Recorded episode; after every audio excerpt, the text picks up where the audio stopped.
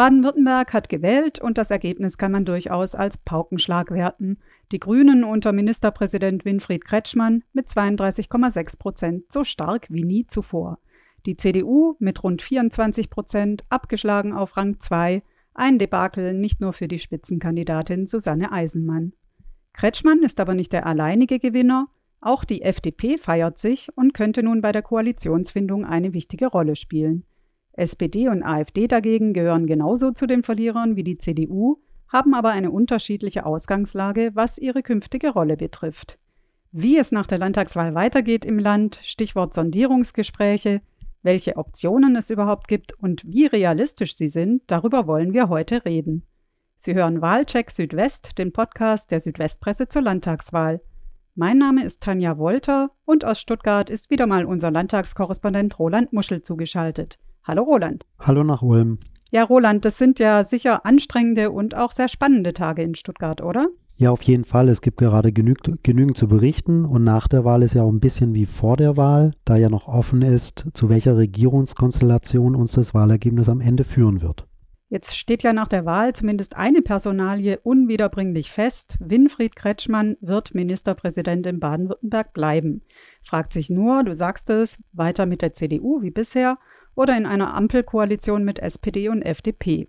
Worauf würdest du denn wetten? Ja, ich persönlich glaube, dass Winfried Kretschmann eine Fortsetzung von Grün-Schwarz favorisiert. Deswegen spricht aus heutiger Sicht, glaube ich, auch mehr für eine Neuauflage der bisherigen Koalition als für das Experiment Ampel. Aber das hängt natürlich auch stark vom Verlauf der Gespräche ab.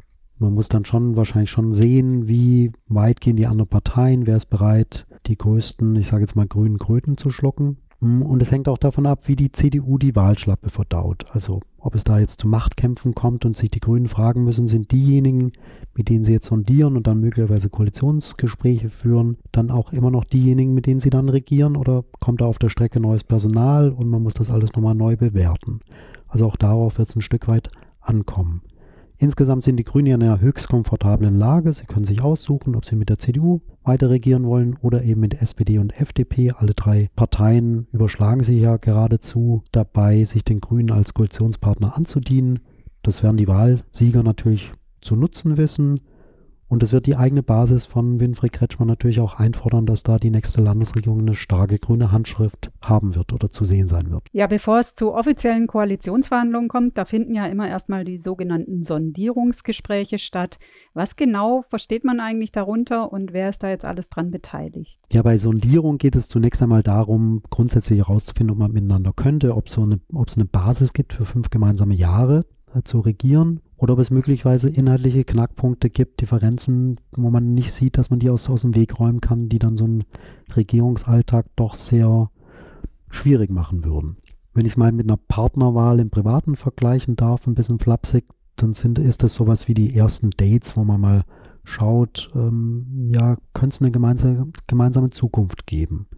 Nach den Sondierungen werden die Grünen dann sagen müssen, mit wem sie in konkrete Koalitionsverhandlungen treten werden. Da geht es dann ans Eingemachte, da geht es um die Spiegelstriche eines Koalitionsvertrags, um das Klein-Klein, ja, um die Punkte in, in allen Politikfeldern, die man die nächsten fünf Jahre abarbeiten will. Da wird es dann sehr konkret. Ich glaube, diesmal werden die Grünen sehr viel tiefer sondieren als in der Vergangenheit, denn das ist ja die Phase, wenn sie parallel sondieren mit der CDU, mit FDP und SPD, wo sie natürlich den größten Verhandlungsdruck haben, weil sie natürlich die Parteien ein Stück weit gegeneinander ausspielen können. Sie können ja sagen, na liebe CDU, also mit FDP und SPD ist dies und jenes möglich, warum nicht mit euch? Und dann müssen die sich bewegen, wenn sie weiter im Spiel bleiben wollen. Wenn man dann erstmal abgebogen ist in eine Richtung und sagt, wir nehmen jetzt Koalitionsverhandlungen entweder mit der CDU oder mit FDP und SPD auf und der andere Part ist dann jeweils draußen, wird es natürlich schwieriger, diesen Verhandlungsdruck aufrechtzuerhalten, weil man sich ja schon eine, eine bestimmte Richtung entschieden hat und dann schwerlich sagen kann, okay, wir stoppen jetzt diese Koalitionsverhandlungen, gehen zurück und bitten dann die anderen, ja, vielleicht doch nochmal den Gesprächsfaden aufzunehmen, dann ist man natürlich in einer sehr viel schwächeren Position. Jetzt ist ja zumindest bei der CDU in den letzten Tagen sehr deutlich geworden, sie wollen Grün-Schwarz unbedingt weiterführen, also alles bloß nicht in die Opposition. Wieso ist denn dieser Wunsch überhaupt so groß? Also nach diesem Wahldebakel könnte man ja auch auf die Idee kommen, es ist vielleicht gar nicht so schlecht, äh, sich jetzt erstmal zurückzuziehen, sich quasi mit Blick auf künftige Wahlen komplett zu erneuern. Ich glaube, da gibt es zwei Hauptgründe. Der erste bei einer Ampel wäre die CDU gemeinsam mit der AfD in der Opposition, also nur die beiden Parteien. Das birgt natürlich Gefahren. Zum einen den, dass man dann in einen Wettbewerb eintritt, wer die lauteste, schrillste Kritik an der Regierung übt. Und das ist ein Wettbewerb, den man aus Sicht von CDU-Strategen eigentlich nicht gewinnen kann, der auch die Gefahr birgt, dass die CDU dann ein Stück weit vielleicht eher nach rechts rückt in der Wahrnehmung. Und das ist ja eigentlich nicht der Kurs der Erneuerung, den die CDU sich jetzt vielleicht auf die Fahnen schreiben müsste. Dann gibt es noch einen zweiten Punkt, der so fällt aus meiner Sicht ein bisschen mehr ins Gewicht. Es geht um das Selbstverständnis der CDU als Regierungspartei. Die CDU glaubt von sich selber nicht, dass sie gute, gut Opposition kann. Man muss auch vielleicht kritisch sagen, sie hat die fünf Jahre, die sie in der Opposition war, von 2011 bis 2016 auch keine gute Oppositionspolitik gemacht. Sie hat sich in der Zeit auch nicht erneuert. Sie hat sich allerdings auch in den letzten fünf Jahren in der Regierung mit den Grünen nicht erneuert. Das heißt, sie wird so oder so über ihren Schatten springen müssen, wenn sie in Zukunft wieder eine bedeutende Rolle spielen will.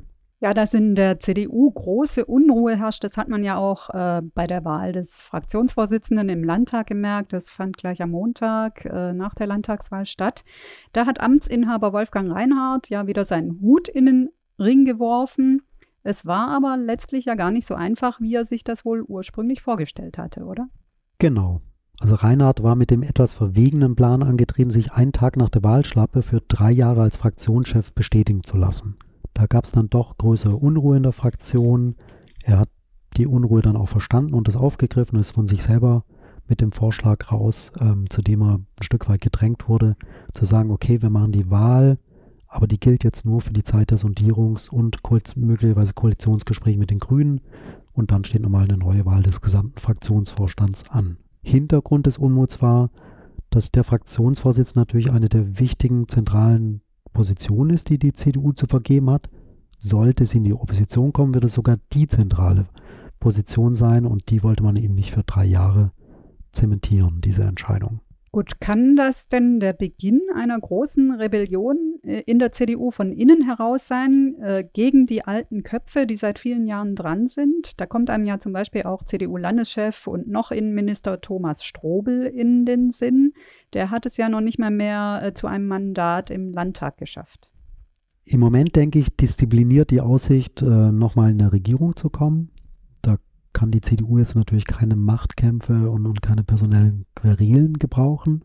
Das ist für Thomas Strobel so eine Art Lebensversicherung. Dazu kommt, dass er natürlich der Kopf ist, der die besten Verbindungen zu den Grünen hat. Ihm wird ein sehr starkes Vertrauensverhältnis zu Winfried Kretschmann nachgesagt. Und er ist derjenige, auf dem daher jetzt die Hoffnung ruhen, dass es nochmal reicht zu einer Regierung und dass die Grünen sich nicht abwenden und mit einer Ampelkoalition eingehen. Insofern hat er im Moment eine sehr starke Stellung. Wenn er schafft, die CDU nochmal in eine Regierung zu führen, dann kann er sich sicher halten, wird auch sicher nochmal Vizeministerpräsident werden. Er wird dann allerdings trotzdem auch die Aufgabe haben, jüngere Kräfte einzubinden, sonst wird das nicht funktionieren. Und möglicherweise wird es dann auch in der CDU-Fraktion einen jungen Kopf geben. Da ist ja Manuel Hagel, der bisherige Generalsekretär der Südwest-CDU im Gespräch.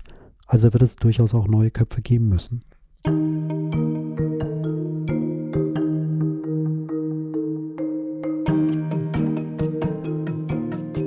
Jetzt aber nochmal zu den Gewinnern, den Grünen. Du hast ja schon angedeutet, Kretschmann würde eher eine Fortsetzung der bisherigen Koalition befürworten.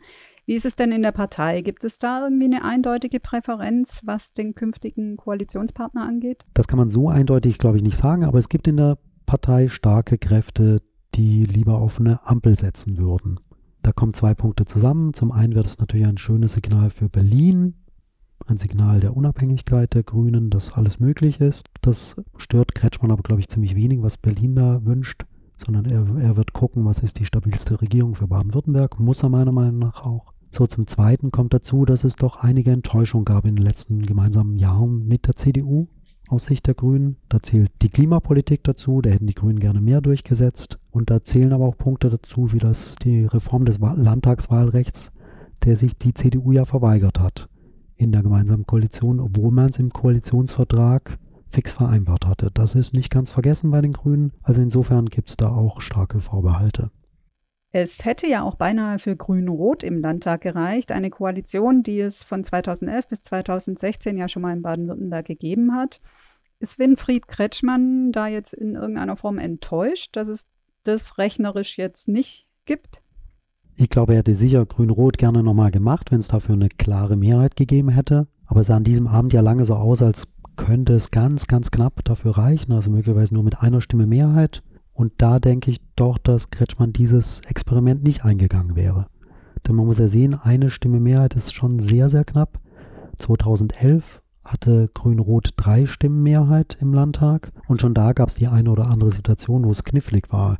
Ich kann mich erinnern, dass zum Beispiel der heutige grüne Fraktionschef Andreas Schwarz direkt nach der Geburt seiner Tochter aus dem Kreissaal in den Landtag kommen musste, weil eine wichtige Abstimmung anstand und man die Stimme unbedingt brauchte. Es gibt auch die schöne Geschichte, wie in einem Agrar, im Agrarausschuss ein grüner Abgeordneter auf Toilette gegangen ist und in der Zeit haben die anderen Parteien, also die damalige Opposition, eine Abstimmung erzwungen und die haben die Grünen dann verloren. Sowas kommt natürlich eher vor, wenn die Mehrheit nicht sehr komfortabel ist und das wäre mit einer Stimme Mehrheit natürlich alles sehr, sehr eng. Also wie gesagt, ich glaube, das hätte Kretschmann in seinen letzten fünf Jahren als Ministerpräsident sicherlich nicht gebraucht. Lass uns doch zum Schluss noch kurz über die FDP reden, die sich ja durchaus berechtigt auch zu den Wahlsiegern zählt. Also sie kam auf 10,5 Prozent, gut zwei Prozentpunkte mehr als bei der letzten Landtagswahl. Bei dem, was man nach der Wahl so von FDP-Fraktionschef Hans-Ulrich Rühlke gelesen hat, könnte man meinen, er strotzt im Prinzip jetzt nur so vor Kraft und ist sich seiner Sache eigentlich schon ziemlich sicher. Aber über wie viele Schatten müsste denn die FDP jetzt springen, um dann tatsächlich mit Grünen und SPD zusammenzukommen? Mein Eindruck ist, über die Schatten ist die FDP längst gesprungen, anders als vor fünf Jahren. Wenn wir zurückschauen, dann ähm, hätte es ja schon vor fünf Jahren eine Ampel geben können. Also rechnerisch wäre das alles möglich gewesen, nur damals wollte die FDP nicht. Man muss fairerweise dazu sagen, Herr Rüger hat im Wahlkampf, er war ja schon damals Spitzenkandidat, damals auch gesagt, es werde mit ihm keine Ampel geben. Diesmal hat er bewusst sehr früh in Richtung Ampel geblinkt. Dafür gibt es meiner Meinung nach zwei Gründe. Er hat ja gesehen, dass im Bund die Verweigerung der FDP in eine Jamaika-Koalition einzutreten der FDP mehr geschadet als genutzt hat.